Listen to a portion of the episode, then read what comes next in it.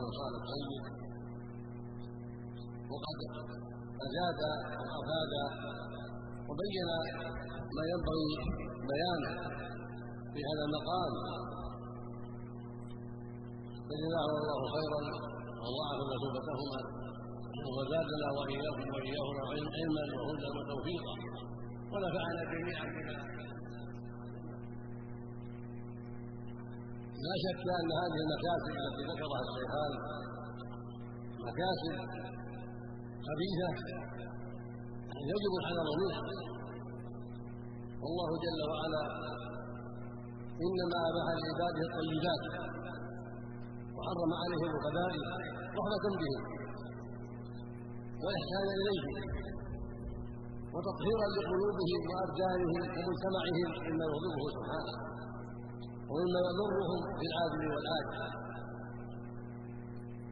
وهو سبحانه أرحم بعباده منهم ومن أمهاتهم وهو الحكيم العليم فيما يقضي ويدبر في أمر عباده كما أنه الحكيم العليم فيما يشرعه لهم ويأمرهم وينهاهم عنه. الواجب على المكلفين أن يتمسكوا بما شرع الله لهم. فعلا وتركا وأن يتواصوا بذلك أينما كان. ففيما شرعه الله لهم وأباحه لهم غنية وكفاية عما حرم عليهم وعما لم يشرعه لهم. من أصول هذا الدين الذي هو الاسلام التعاون على البر والتقوى بين المسلمين والتواصي بالحق والصبر عليه والحذر من التعاون على الإثم والعدوان. كما يقول جل وعلا وتعاونوا على البر والتقوى ولا تعاونوا على الإثم والعدوان. ثم يقول بعد هذا واتقوا الله إن الله شديد العقاب. المعنى شديد العقاب. لمن خالف أمره وركب محله ويقول جل وعلا والعصر إن الإنسان لفي خسر. إلا الذين آمنوا وعملوا الصالحات وتواصوا بالحق وتواصوا بالصبر فأبان سبحانه أن الرابحين السعداء هم الذين تخلقوا بهذه الصفات الاربع من الإيمان الصادق والعمل الصالح والتواصل بالحق والتواصل بالصبر. هم لهم الرابحون هم السعداء الفائزون من الخساره في الدنيا والآخرة. وبين النبي صلى الله عليه وسلم أن الدين النصيحه حيث قال عليه الصلاة والسلام الدين النصيحه وجاءه الله كررها ثلاثة فقيل من يا رسول الله؟ قال لله وبكتابه. وبرسوله ولأئمة المسلمين وعامته فالنصيحة لله الإخلاص له سبحانه وتوحيده والإيمان به وبما أخبر به وشرعه لعباده.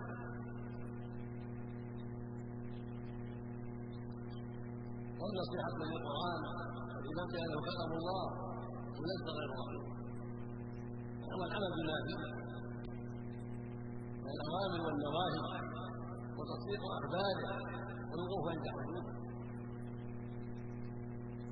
والنصيحة للرسول صلى الله عليه وسلم الإيمان به عليه الصلاة والسلام رسول حقا؟ من جميع الثقلين. الجن والإنس وتعظيم شرعه والاستقامة عليه والدعوة إليه. والموالاة عليه والمعاداة عليه.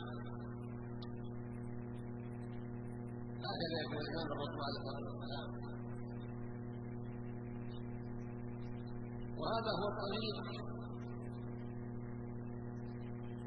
بمحبة الله عز وجل للعبد فأراد الخلود بمحبة الله له والفوز بدار الكرامة فعليه باتباع الرسول عليه الصلاة والسلام والتمسك ببعده كما قال الله سبحانه قل إن كنتم تحبون الله فاتبعوني يحبكم الله ويغفر المحبة إلى الله وغفران الذنوب والفوز بالجنة والكرامة كل ذلك معلق باتباع هذا الرسول عليه الصلاة والسلام على من ذلك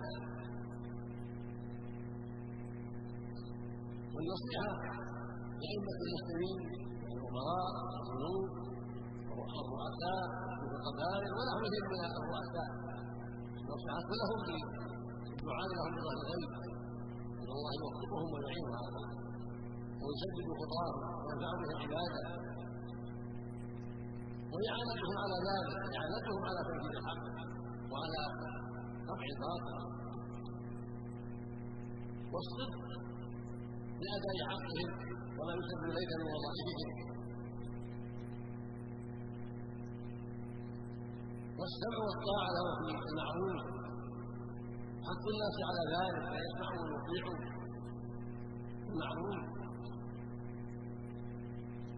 كل ذلك من النصيحة لولاة الأمور وليس هذا خاصا بالسلطة الواحدة الملك أو رئيس الجمهورية وحده لا بل وعام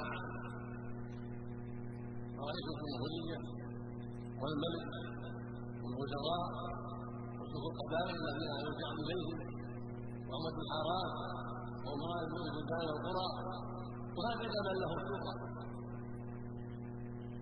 وإنه في محله ينصح له ويعان على الخير ويعان على ترك الشر. حتى يصلح المجتمع. حتى يصلح المجتمع ويستقيم على أمر الله وشريعته وحتى تامن البلاد ويستريح العباد ثم النصيحة لعامة المسلمين بتوجيههم إلى الخير. وامرهم بالمعروف بالمعروف ونهيهم عن المنكر. وتعليم جاهلهم. وإرشاد ضالهم وإقامة الحدود عليهم. إذا وجبت فإن في ذلك سعادتهم ونجاتهم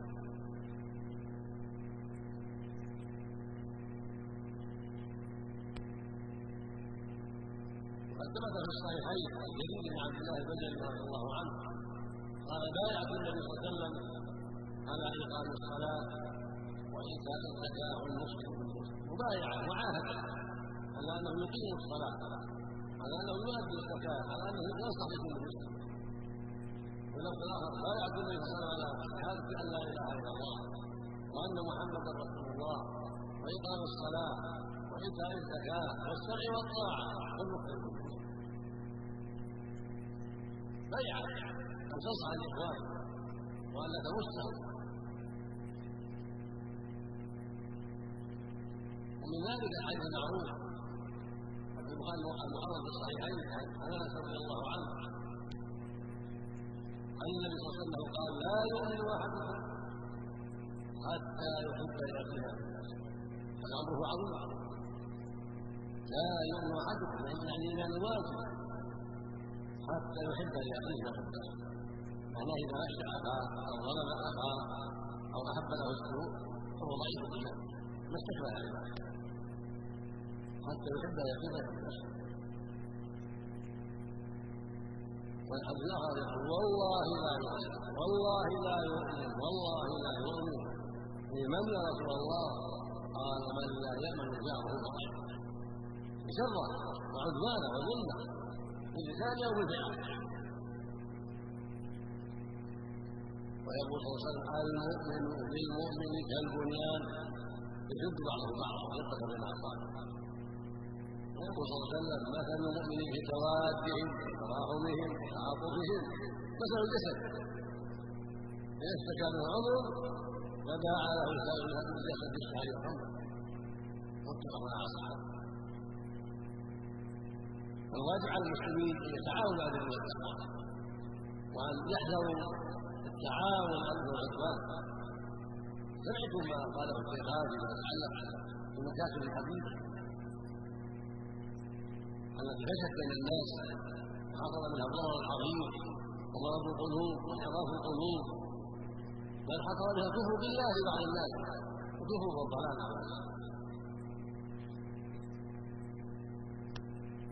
وهذا لا يشتري عن الأمور منها الجهل ومنها صحبه الاسرار وخلطه الكفار منها سعه سعه الدنيا وانتشار الرزق. إلى غير ذلك مما وقع به الناس.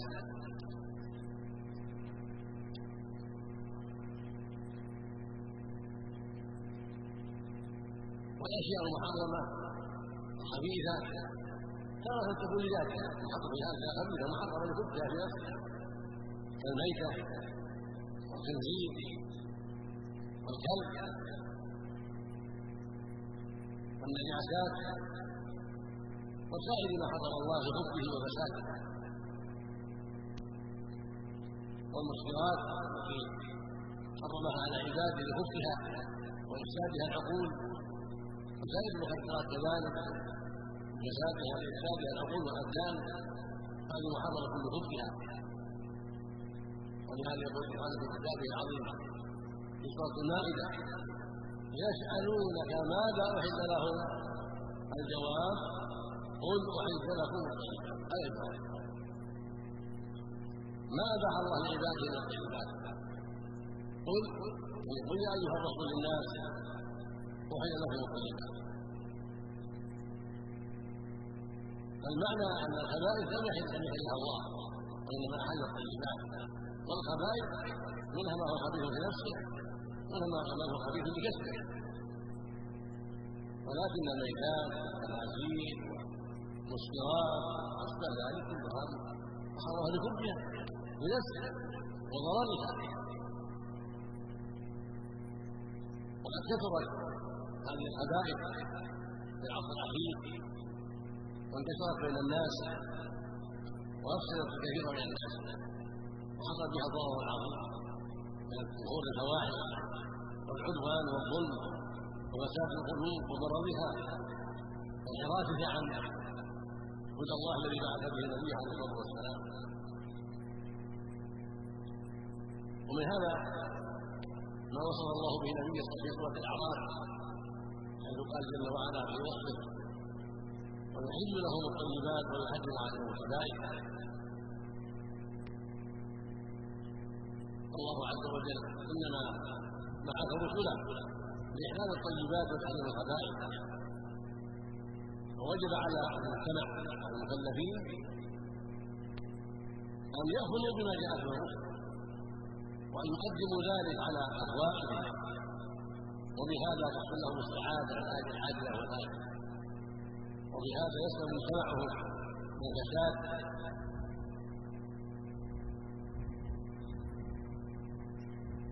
وقد ابن سهل بل أكثر قرار من مجلس هيئة عباد العلماء في موضوع المخدرات والمسكرات فإن المجلس قد درسه مرات كثيرة في سنوات كثيرة. واصدر قرارا أخيرا بان من ثبت عليه تحريم هذه المخدرات والمسكرات فان الواجب قتله لأنه افسد في الأرض وسعى في ضرر الناس وظلمهم فهو أشد من قطاع الطريق الذي يدخل اموال الناس الطرقات لأن ضررهم مقيد بمن وقع في أيديهم وأخذوا ماله ومع هذا شرع الله لولاة الأمور أن يقتلوهم أو ايديهم وارجلهم من خلاف اما المعوض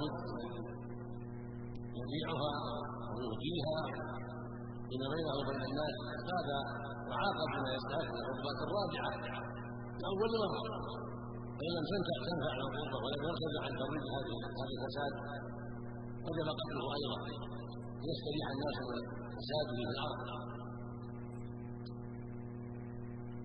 أما من يشربها والمسكرات فهذا حده الشرعي معروف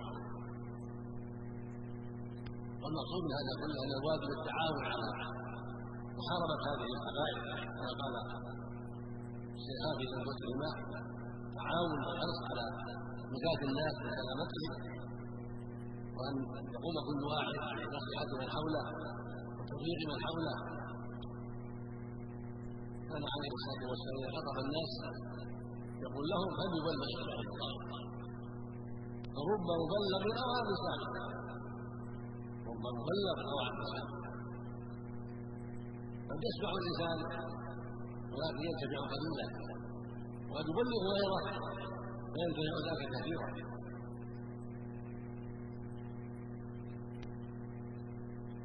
أما المحرم لكسبه فهو كثير سمعتم بالندوه جمله من ذلك الغصب ما المقصود؟ محرم الكسب الكسب من الدراهم نفسها طيبه في اخر الدراهم إذا قصدها اخذها بالعقد صارت محرمه لكسبها هذا بالغصب بالربا بالرشوه صارت محرمه من أجل كسب خبيث هكذا الأطعمة الطيبة العنطة الرز الخمر إذا أخذ بغير حقه صار محرما دخل عليه الخمر بالرشوة العنطة بالرشوة الرز بالرشوة ملابس بالرشوة. بكسب خبيث. هكذا الأطعمة الطيبة العنطة الرز الخمر إذا أخذ بغير حقه صار محرما دخل عليه الخمر بالرشوة. الحنطة بالرشوة الرز بالرشوة ملابس بالرشوة بالعقود المحرمة عقود الربا السرقة بالغصب بغير هذا من وجوه الكسب المحرم صارت محرمة في نفسها من أجل طريق كسبها المحرم.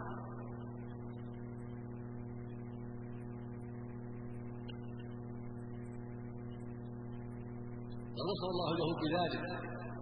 السماعون الكذب أكبر المسلم اليهود يخبر بخلق الله قال عز وجل فبظلم من هذا حرمنا عليهم طيبات حلتهم؟ حلت لهم وبصدهم عن سبيل الله كثيرا واخرجهم الربا وأنه عنه واخرجهم على أهل الباطل فلا يليق بالمؤمن أن يتاسى بأعداء الله اليهود وأن يسير في ركابه يجر من الناس وتعاطي الحرام الربا والرشوه وغير هذا مما حرمه الله عز وجل. وصح عن رسول الله صلى الله عليه وسلم قال ما أكل أحد طعاما أفضل من أن يأكل عمل يده وإن نبي الله داود كان يأكل عمل يده عليه الصلاة والسلام. رواه البخاري في الصحيح. وقيل اي كسب اطيب قال عمل الرجل بيده وكل بيع مبروك قال في البيعين ان صدق وبينا بورك لهما في بيعهما وإن كتب وإن كتم وكذب ما كفر متفق على وقال عليه الصلاة والسلام يقول الله عز وجل ثلاثة أنا خصمهم يوم القيامة الله خصمهم ومن كان الله خصمه فهو مغلوب. رجل أعقابي ثم غدر. عهد الله ثم غدر. ورجل باع حرا فأكل ثمنه. ورجل استاجر اجيرا فاستفى منه فاستفى منه ولم يحكم عليه ينبغي لاهل الإيمان الحذر عن كل ما حرم الله من الخبائث بذاتها أو كسبها وأن يحرص على ما أباح الله له. ويتعاطى أسباب الحلال وفيها غنية. وفيها مقنع عما حرم الله عز وجل ومن أخطر شيء على المسلمين ما سمعتم من القبائل التي حدث عنها السلطان قبائل المسكرات والمخدرات الواجب التناصر بها والتعاون فيها على البر والتقوى. الانسان مع ولده مع أخيه مع جاره مع سهله مع مع مع غيره ينصح لهم ويدعوهم إلى الخير ويحذرهم من هذه الشرور ومن ذلك التدخين كما سمعتم فإنه كاشف الناس. هم يعرفون ضرره ويعرفون خبثه ولكن مع ذلك لا يزال الشيطان يشجعهم على الصبر عليه وتعاطيه. وهذا مما افسد كثيرا من الناس واوضعهم في شر كثير تجده فقيرا محتاجا للدرهم ثم يصرفه في هذا محرما يضره يضره ويضر أولاده وينشر أولاده على طريقته. الواجب الحذر من هذا الحرص على القضاء عليه. وضرته ظاهر حمده ظاهر على من تعاطاه.